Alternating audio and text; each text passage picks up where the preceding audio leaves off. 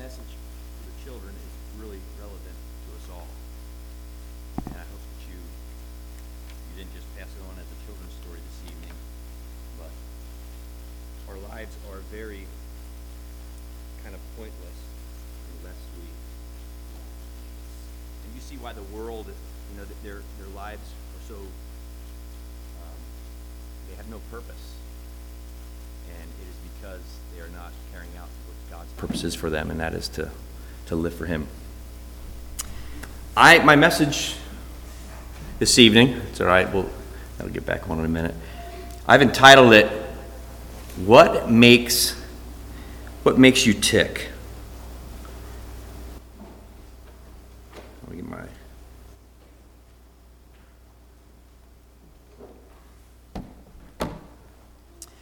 What makes you tick?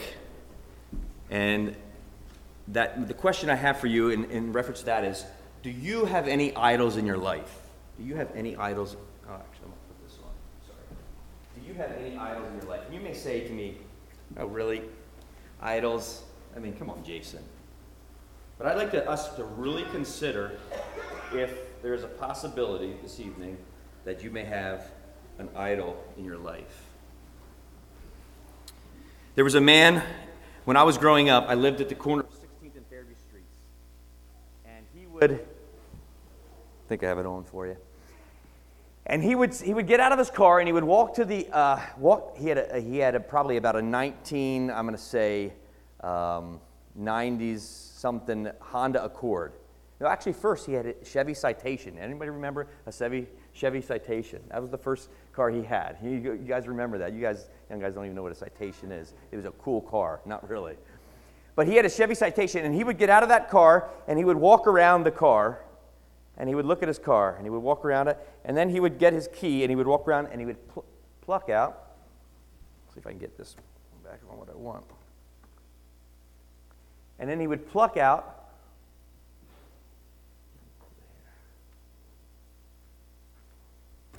maybe i need somebody who's good at computers here um, yeah let's see here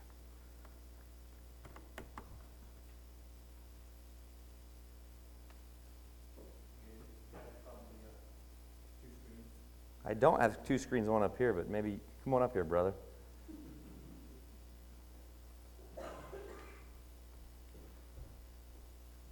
Display.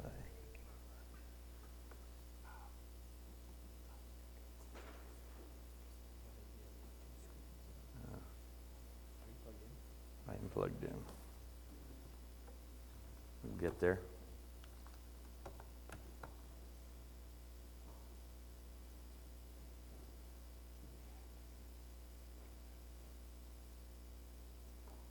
They said when they, they kicked Satan out of uh, heaven, he, it, he went into sound systems and PowerPoints, and I'll let you do your thing. I'll keep talking about. Anyways, this guy would pick, would pick out the stuff out of his tires, and I mean, he just, he, he, then he would walk to the end, end of the street, which was like, like a, hundred yards away, and he'd stand there and he'd look at his car. And he'd look at his car, and he'd look at his car. And then he'd walk a little farther down the, the, and look at his car and look at his car. And then that car, he got rid of that car. And then I, I said he got a Honda Accord, and he did the same thing to that thing. Poked out the, walked around, poked out. And I, I guess that car was his, I mean, it seemed to be pretty much his idol. Still searching, right?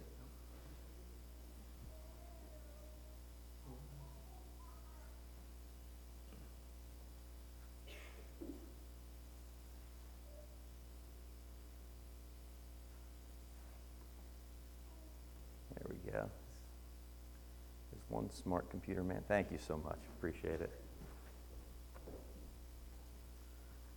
There we go. All right. Thank you so much. Appreciate that. What makes you tick?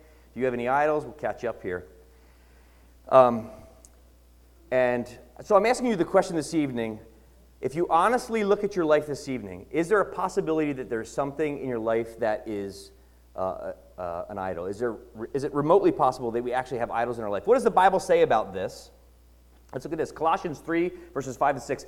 Put to death, therefore, what is earthly in you sexual immorality, impurity, passion, evil de- desire, covetousness, which is idolatry. On account of these, the wrath of God is coming. Another verse from 1 John 2, 2 verses 15 and, and 7 through 17. Do not love the world or the things that are in the world. If anyone loves the world, the love of the Father is not in him. For all that is in the world, the desires of the flesh, the desires of the eyes, and the pride of life, is not from the Father, but is from the world. And the world passes away along with its desires, but whoever does the will of God abides forever. Do not love the world or the things that are in the world. All right? From Matthew 22, 34 through 40. But when the Pharisees heard that he had silenced the Sadducees, they gathered together, and one of them, a lawyer, asked him a question to test him. Teacher, which is the greatest commandment in the law? And he said to him, You should love the Lord your God with all your heart, with all your soul, with all your mind. This is the great and first commandment. And the second is like it. You should love your neighbor as yourself. On these two commandments depend all the law and the prophets. Matthew 6, 24. No one can serve two masters, for either he will hate the one and love the other, or he will be devoted to the one and despise the other. You cannot serve God and money.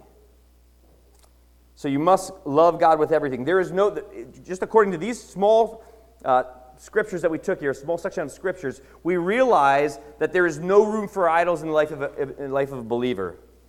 And I'm going to read you something from David. I don't know if you're familiar with David Platt. He read this to his church on a Sunday morning in reference to sports and idolatry. And I'm going to read this. Maybe this doesn't resonate with you. It kind of resonates with me because I like sports.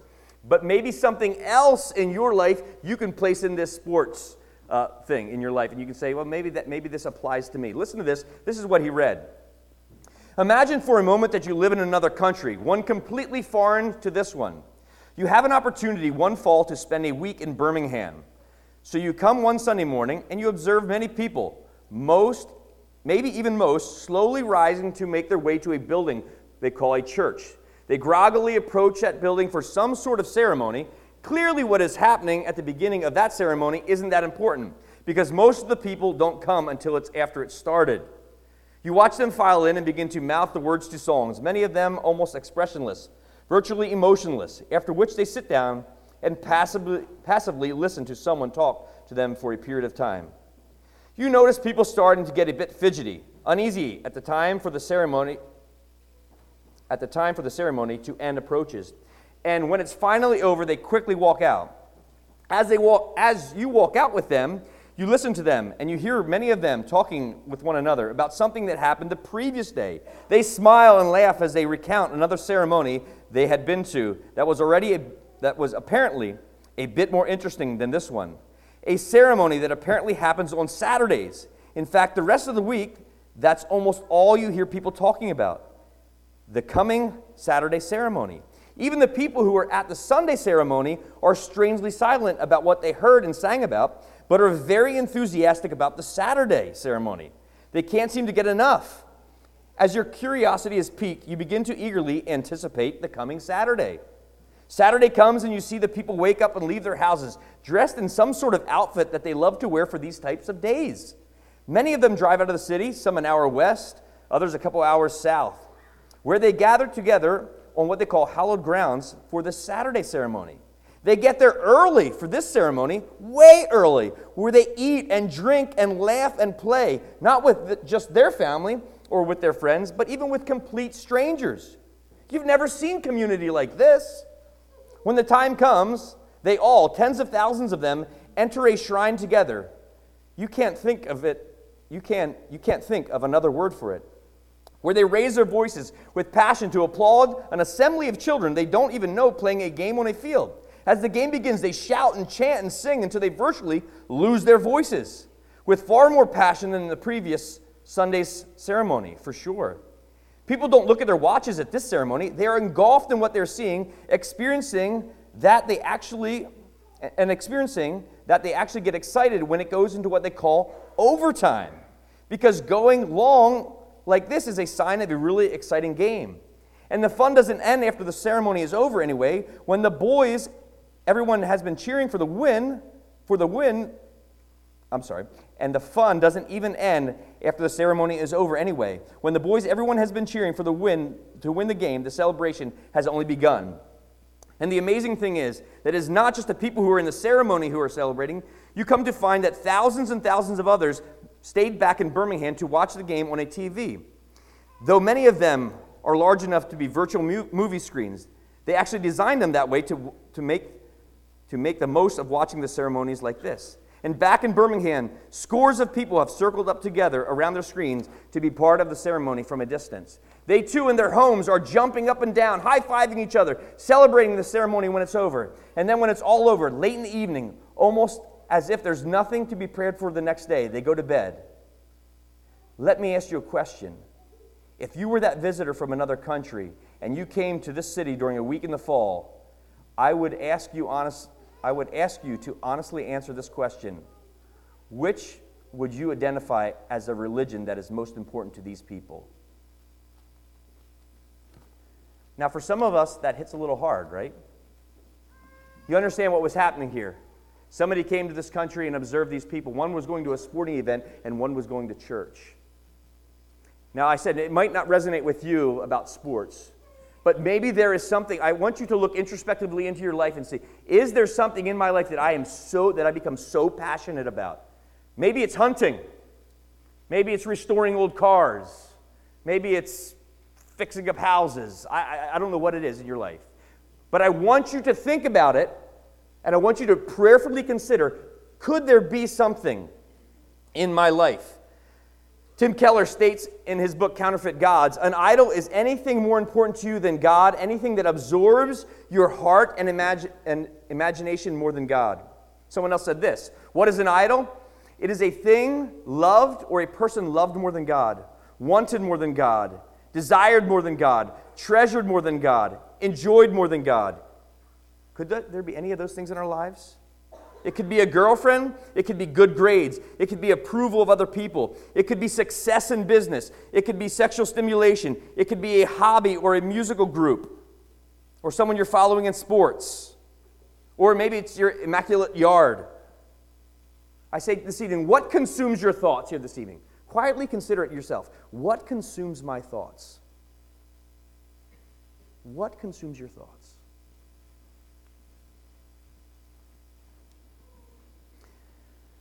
Paul Washer said this The thing that most consumes your thoughts is your God.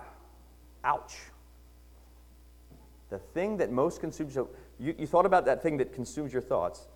Paul Washer, now Paul Washer is not God. I don't know if you know anything about Paul Washer. He's a, he's a Baptist evangelist who's very bold, and he'll say, I mean, go watch a Paul a Washer uh, uh, sermon, and you'll, you'll, get, you'll get lit up. The thing that most consumes your thoughts is your God.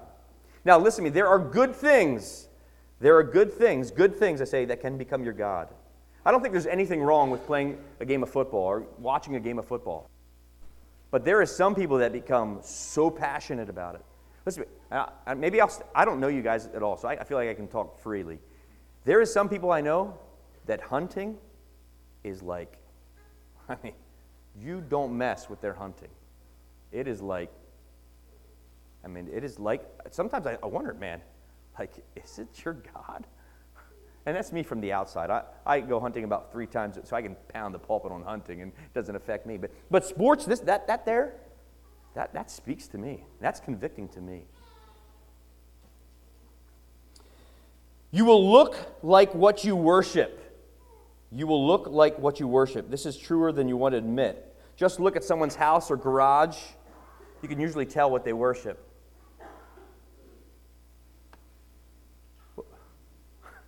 You think that guy's a Cowboys fan? You look like what you worship. I'm guessing that guy's a pretty passionate Eagles fan. Now, I like the Eagles. It was a pretty bad season. All right, we're not going to really talk football here tonight. But you know, you know what's important to that guy by what he, what, what, by his house. It bleeds their passion. I ask you the question here tonight what is seen by others in your life? What would your neighbor say that you're passionate about? The people who know you the most, if they're honest with you, what would they say? Like, yeah, this is what, they're, this is what you're passionate about. Maybe your neighbor who doesn't, you know, doesn't know you real well, but he observes your life does he say, man, that guy, he's so passionate about his yard. Dude, his yard is his. You ever see those guys who are just like, man, they're, they're like, I mean, they're, they're, and I like beautiful green yards, don't get me wrong. But I mean, their yard is like, whew. maybe, maybe, maybe your neighbor would say, dude, his yard is, that, that's it. What are some of the common idols that, you know, we face today? Maybe it's money, entertainment, sports, even movies, shows. Maybe it's comfort, technology, job, status, people pleasing, even, family, relationships, sex, hobbies. I'd like to ask these three questions tonight Do I love or treasure anything or anyone more than God? Do I prioritize anything or anyone more than before God? Does anything bring me more pleasure than the things of God? Listen to that last one. That should, that should like really kind of poke at you a little bit. Does anything bring me more pleasure than the things of God? Monday night, Monday night we had a basketball game. I, I told some of you guys that I coach basketball. I love to coach basketball. I love the game of basketball. And we played our, our biggest rival in the area, and I got to brag on my son. He's probably going to wither down there. He hit four big three pointers in that game. And when he hit those three pointers, dude, I was like, yeah! Ouch. You know. And I was, I was fired up. I was so excited. But I, I said to, I said, man, I had to think about, does anything bring me more pleasure than the things of God? And sometimes I have to, I have to really consider those things. I'd like to tell you, I'd like to look at the, uh, um, the children of Israel, and we're going to pick, we're going to pick a couple things of, um, that led to um, their idolatry, the path of idolatry. So the Israelites arrive at Mount Sinai, all right? This is about three months after leaving Egypt, and God has done so much for them. Okay, God has done so much for them. He parted the Red Sea, and you name it, God did it for it. And Moses is going to ascend the mountain about eight times in this period, in, in Exodus here. And He's going to receive instructions and laws for the Israelites. They're going to receive the promise. If they obey, they're going to be a, a you know, a treasured possession of God. Um, Moses at one point is going to go up and ask for, the, for mercy for them. And so he's going up the, up the mountain and back a few times. And on ascent six, okay, the sixth time up the mountain, Moses, again is summoned to ascend Mount Sinai. This time, in addition, he's supposed to take uh, Aaron and Aaron's sons, Nadab and Abihu, and seven of the elders of Israel with him. And so Moses builds this altar and he reads the book of the covenant, covenant, the laws that God had given Moses previously. He reads them to the children of Israel, and they, they thunderously say, We will obey. All right? This is ascent three. He's, you know, and you know, the children of Israel heard what, he, uh, what God has given them and said, We will obey. And then Moses and Aaron and Nadab and Abihu and the 70 elders ascend the mountain, and, and they come to a place, and finally God says, Okay, you guys stay here, and Moses, you come on up with me. And so Moses goes up, and during this time, God gives Moses the, the, the Ten Commandments written on tablets, and um, he also gives Moses instructions how to build the tabernacle and the Ark of the Covenant and the altar and gives uh, special instructions on priestly garments and um, their consecration, and he talks about the Sabbath. And so he's up there for 40 days and 40 nights. And the children of Israel are down there, and they are starting to get antsy. All right? And, and I'd like to read a little bit from Exodus here. Exodus 32. When the people saw how long it was taking Moses to come back down from the mountain, they gathered around Aaron and said, Come on, they said, make, make us some gods who can lead us. We don't know what happened to this fellow Moses who brought us here from the land of Egypt. So Aaron said, yeah, so wimpy here. So Aaron said, Take the gold rings from the ears of your wives and the sons and your daughters and bring them to me. And all the people took the gold rings from their ears and brought them to Aaron. Then Aaron took the gold, he melted it down and molded it into the shape of a calf. When the people saw it, they exclaimed, Oh, Israel, these are the gods who brought you out of the land of Egypt. Aaron saw how excited the people were, so he built an altar in front of the calf, and then he announced, Tomorrow will be a festival to the Lord. The people got up early the next morning to sacrifice burnt offerings and peace offerings. After this, they celebrated with feastings and drinking, and they indulged in pagan revelry. The Lord told Moses, Quick, go down the mountain. Your people, whom you brought from the land of Egypt, have corrupted themselves. How quickly they have turned away from the way I commanded. 40 days and 40 nights. Remember, they had just, they had just said, We will obey. They just got all this instruction. They said, Yeah, we're going to w- obey how quickly, verse 8 there, how quickly they have turned away from what I've commanded them to live. They have melted down gold and made a calf, and they bowed down and sacrificed to it. They are saying, These are your gods, O Israel, who brought you out of the land of Egypt. Then the Lord said, I have seen how stubborn and rebellious these people are. Now leave me alone so my fierce anger can blaze against them. I will destroy them. Then I will make you, Moses, into a great nation. He said, Why are you so angry with your people who brought you from the land of Egypt with such great power and such a let the Egyptians say, their God rescued them with the evil intention of slaughtering them in the mountains and wiping them off the face of the earth. Turn away from your fierce anger. Change your mind about their terrible disaster you have threatened against your people. Remember your servants, Abraham, Isaac, and Jacob. You bound yourself with an oath, saying, I will make your descendants as numerous as the stars of heaven, and I will give them all of this land that I forever. So the Lord changed his mind about the terrible disaster he, was, he had threatened to his people. Then Moses held in his hands the two stone tablets ins- inscribed with the terms of the covenant, and they were inscribed on them. The words of, on them were written by God Himself. When Joshua heard the boisterous noise, it sounds like war in the camp. But Moses replied, No, it's not a shout of victory, nor of the wailing of defeat. I hear the sound of celebration. When they came near the camp, Moses saw the calf and the dancing, and he burned with anger. He threw the stone tablets to the ground, smashing them on the foot of the mountain. He took the calf that they had made and burned it, and then ground it into powder and threw it into the water and forced them to drink it. Children, there's a little picture of what it might look like. There's Moses. Finally, he turned to Aaron and demanded, What did these people do to make you such to make you bring such terrible sin upon them? Don't get upset, my lord, Aaron replied. You yourself know how evil these people are. They said to me, Make us gods who will lead us. We don't know what happened to this fellow Moses who brought us here from the land of Egypt. So I told them, Whoever has gold, take it off. And when they brought it to me, I simply threw it. Here he's being foolish. I simply threw it in the fire, and bam, out came a calf. Moses saw that Aaron had let the people com- let the people get completely out of control, much to the amazement of their enemies. So he stood at the entrance to the camp and shouted, All who are on the Lord's side, come here and join me. And all the Levites gathered around him. Moses told them, This is what the Lord, the God of Israel, says Each of you, take your swords, go back and forth from one end of the camp to the other, kill everyone, even your brothers, friends, and neighbors, the Levites. Obeyed Moses' command, command, and about 3,000 died that day. How did they get to this place? How did they get to this place in such a short amount of time? They were they got really silly and foolish. I say, how do we get to a place in our lives where we take God off the throne and we become serving idols? The path of idolatry. They became restless. To have about four or five points here. The path of idolatry. They became restless and did not wait on God. Maybe they were just sitting around there waiting for Moses.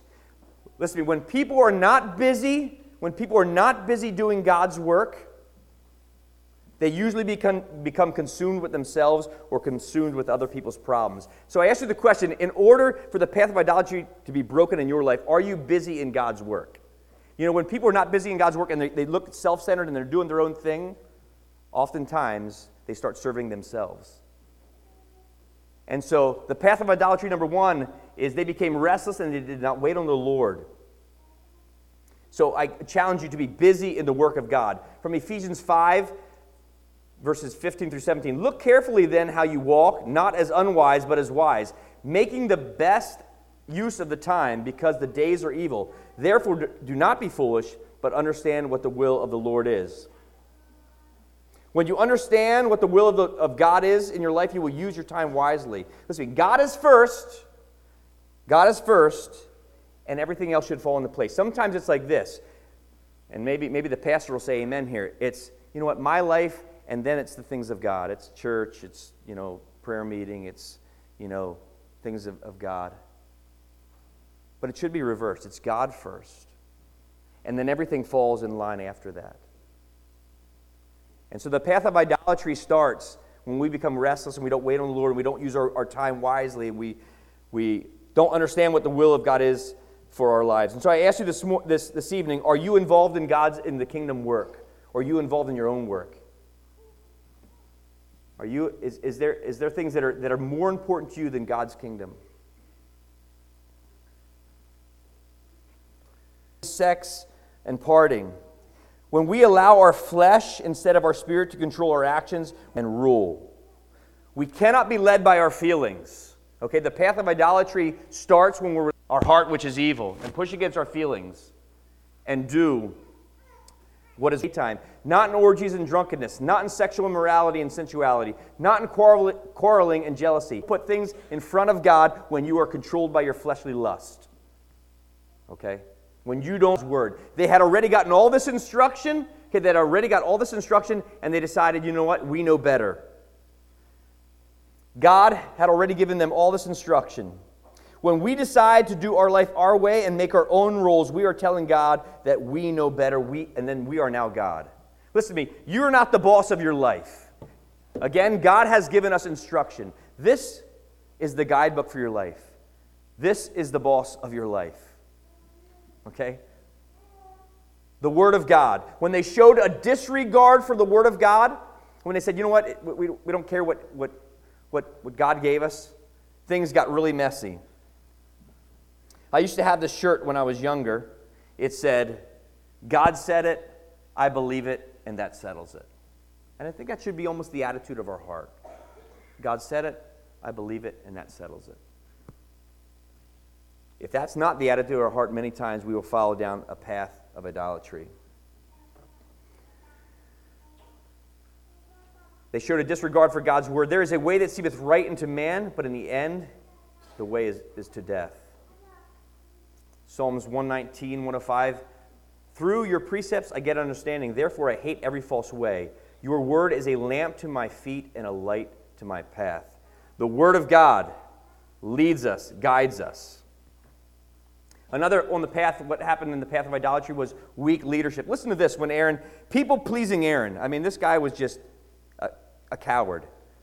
Verse 32 says this When the people saw how long it was taking Aaron to come back down, they gathered around Aaron. Come on, they said, make us some gods who can lead us. We don't know what happened to this fellow Moses who brought us here from the land of Egypt. And at that point, so Aaron, so Aaron said, Take the gold rings from the ears of your wives, sons, and daughters, and bring them to me. All the people took the gold rings from their ears and brought them to Aaron. Then Aaron took the gold, melted it down, molded it into the shape of a calf. When the people saw it, they exclaimed, Oh, Israel, these are the gods who brought you out of the land of Egypt. Aaron saw how excited the people were, so he brought, so he built an altar in front of the calf. Then he announced, "Tomorrow will be the festival." Talk about weak leadership. Eric's, I mean, Aaron saw how excited they were at what had happened, and he said, "Oh, you know what? Let's let's build an altar." Weak leadership. Good fuel for idolatry in the life of a family, in the life of a church, in the life of a school, in the life of a community is weak leadership. We need to speak truth. It is loving. It is loving to call sin sin. Voddie Baucham, another guy I like to listen to, he said, you know what, sometimes we preachers get up and they, they apologize for five minutes about what they're going to talk about, and then they, they talk about what they're going to talk about, and at the end they kind of apologize for saying what they said. Weak leadership. We must, we must not cave to social pressures. Truth is the truth, and truth is the truth at any cost. Listen to me. The church, the world is caving. They're caving at all, at many different, different spectrums. It, it, I cannot believe my, my, my heart rate and my, my blood pressure boils when I see people in the church, pastors standing on, on pulpits and saying that it, it is okay to be, to be a homosexual and it's okay to be a pastor and a homosexual. I want to scream. But truth is truth is, is under attack. And that will lead, the weak leadership will lead into a path of idolatry. Years ago, I, uh, I watched the movie Courageous, and I don't know what you think about the movie Courageous. You know, maybe it's bad acting and, you know, all that. But you know what? There is a speech at the end of that, that movie that was really good. And I'm going to read you that, that speech here this evening. And it's talking about men rising up. I now believe that God desires for every father to courageously step up and do whatever it takes to be involved in the lives of his children. But more than just being there and providing for them, he is to walk with them through their lives and be a visual re- representation of the character of God, their Father in heaven. A father should love his children and seek to win their hearts. He should protect them and discipline them and teach them about God. He should model how to walk with integrity and treat others with respect, and should call out his children to become responsible men and women who live their lives for what matters in eternity. Some men will hear this and mock it or ignore it, but I tell you that as a father, you are accountable to God for the position of influence he has given you. You can't fall asleep at the wheel only to wake up one day and realize that your job and your hobbies have no eternal value, but the souls of your children do. Talk about idolatry right there. Some, some men, their hobbies and their job is what is, is, is the idol in their life.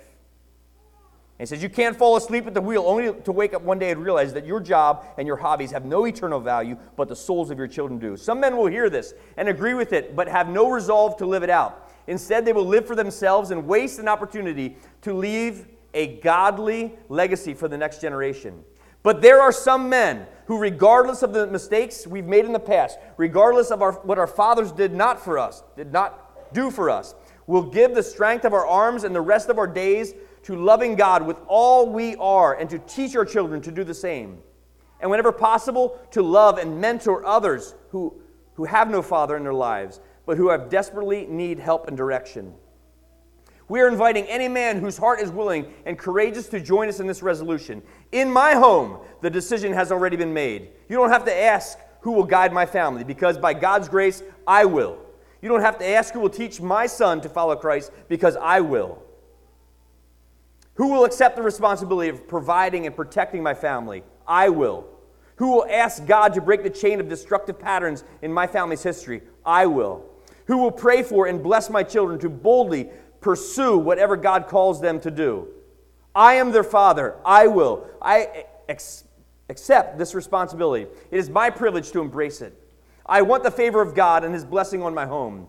Any good man does. So, where are you, men of courage? Where are you, fathers who fear the Lord? It's time to rise up and answer the call that God has given to you and to say, I will, I will, I will. Men, if, if our families are going to place God on the throne of our families, and th- we need to lead, and we need, it needs to start with us. Weak leadership, you see it all the time. I, have been, I've, I've, I've been part of a school or been associated with, with a school. Weak leadership makes messy and, and families that, that don't place God on, on the highest place. But men, families who have godly men, and who are strong men and courageous men and committed men, you know what? Their families, they're beautiful. And, and you can tell that God is the most important thing in that home. We see Aaron's weak leadership. You see what happened in just simply 40 days? He could have stood up and said, No, we're not doing this. We're not doing this. We're not making an idol.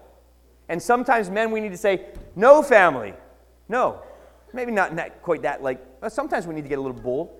But in a gentle leadership, loving leadership, servant leadership way, no, this family, we're going to we're, we're gonna, we're gonna honor God first in our lives. Regardless of what maybe this family's doing over here, regardless of what, what is happening here at maybe church, what, regardless of what the school is doing, we're going to stand and we're going to lead.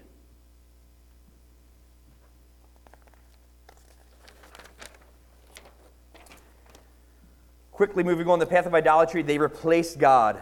They took God off the throne and put a God or themselves there. Are there ways that God has been replaced in your life? The time that you, you should be spending in God's Word or in prayer are now spent on your phone. Could that be an idol in your life? They replaced God. Is there things in your life that you have replaced God with that are now more important? That was the path of idolatry there. They replaced God. They took God down and they put they made this, this golden calf. And we do the same in our lives. We replace God with things. The time leading your family and family worship is now replaced with you or them watching something or playing a video game. I'm just going to make this guess because this is, I, I, I say this shamefully. That in my life, individual and family Bible, reading probably has gone down in my generation than the previous generation. I don't know, maybe it's not that way, but in, in my house at 7 o'clock, we were down around the table, and my, my, my dad was leading family worship. I'm not that good at it. I confess to you. But there is sometimes, maybe not at 7 o'clock in the morning, but at 7 o'clock in the evening, you know what I'm doing? I might be on my phone. I might be doing something frivolous. I might be watching a, a funny YouTube video. And you know what it's replacing? Quality time in the Word with my family.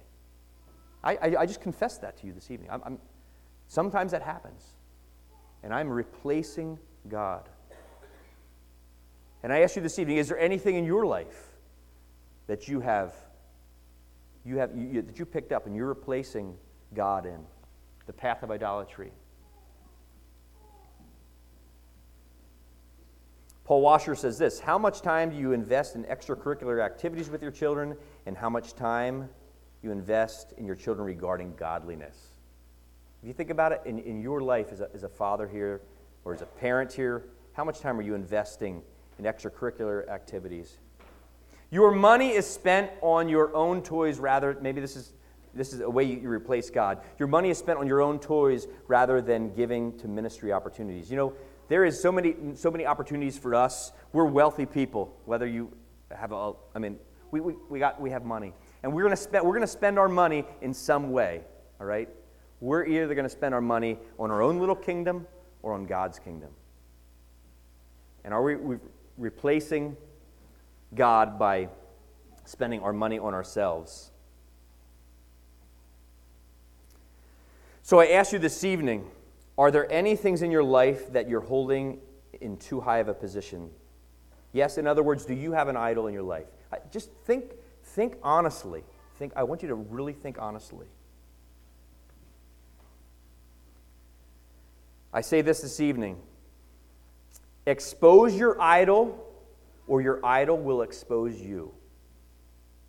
Expose your idol, or your idol will expose you. Shane Idleman said that. Are you willing to ask Jesus this question? What changes need to happen in my heart? What behavior needs to change for God to be, be number one? If God has spoken to you this evening, I, I, I encourage you to kill the idol. Luke 9, 23 through 26. And he said to them, If anyone would come after me, let him deny himself, take up his cross daily, and follow me. For whoever will save his life will lose it, but whoever loses his life for my sake will save it. For what does it profit a man if he gains the whole world and loses it or forfeits himself? For whoever is ashamed of me and of my words, of him will the Son of Man be ashamed when he comes in his glory and the glory of the Father and of the holy angels. If anyone comes after me, let him deny himself and take up his cross daily and follow me. It's time for you, if you recognize an idol, to kill the idol.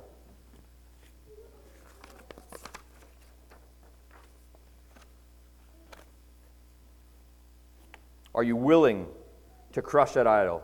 Are you willing to start to reprioritize your life? And you know what? So, so many times we get fooled by, by think, I, I think, I think that, you know what, this is going to satisfy me. Or this is going to satisfy me. Have you ever, have you ever been in a position where, like, man, if I, if I just get that, then, then things are going to be good? If, if, if um, the Eagles win the Super Bowl, man, it's going to bring me some happiness. And the Eagles win the Super Bowl, and you're like, eh, okay.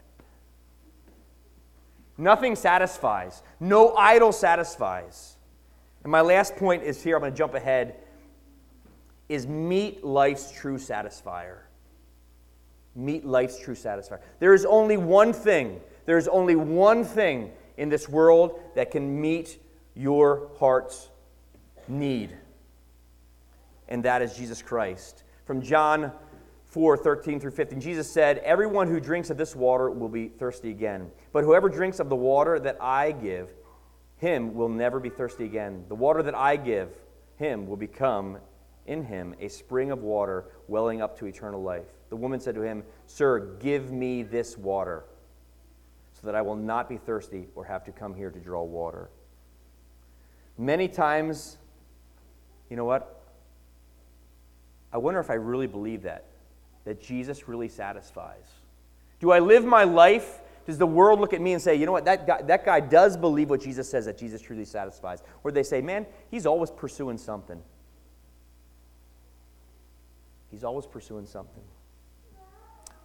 I hope that as they look at me, that they see a man who is pursuing God. My prayer is God, grow my faith in you today. Take away the thirst for the things of this world. Help me love you more. And so, if, if, if there, it maybe as we look back at the path of idolatry there, if there's patterns that you need to change in your life, if you've not been a leader, if you've, you know, all kinds of different um, things that have led to a path of idolatry, and you need to change some of them. You become restless. You're controlled by your fleshly desires. You have a disregard or a disbelief for God's word. What you, the way you live out your life, you, you, yeah, you, know, you understand the word of God and you kind of believe it, but you, you disregard it by the way you live out your life. Maybe there's some things that you need to change. You replace God, and God is not in the highest position of your heart.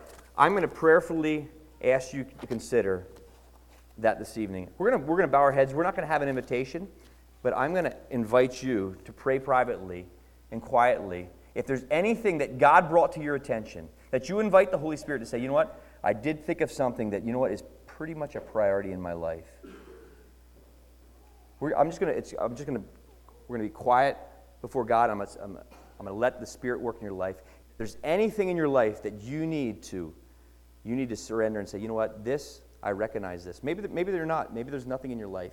So let's just quiet our hearts for a little bit, and then I'm going to close with a word of prayer.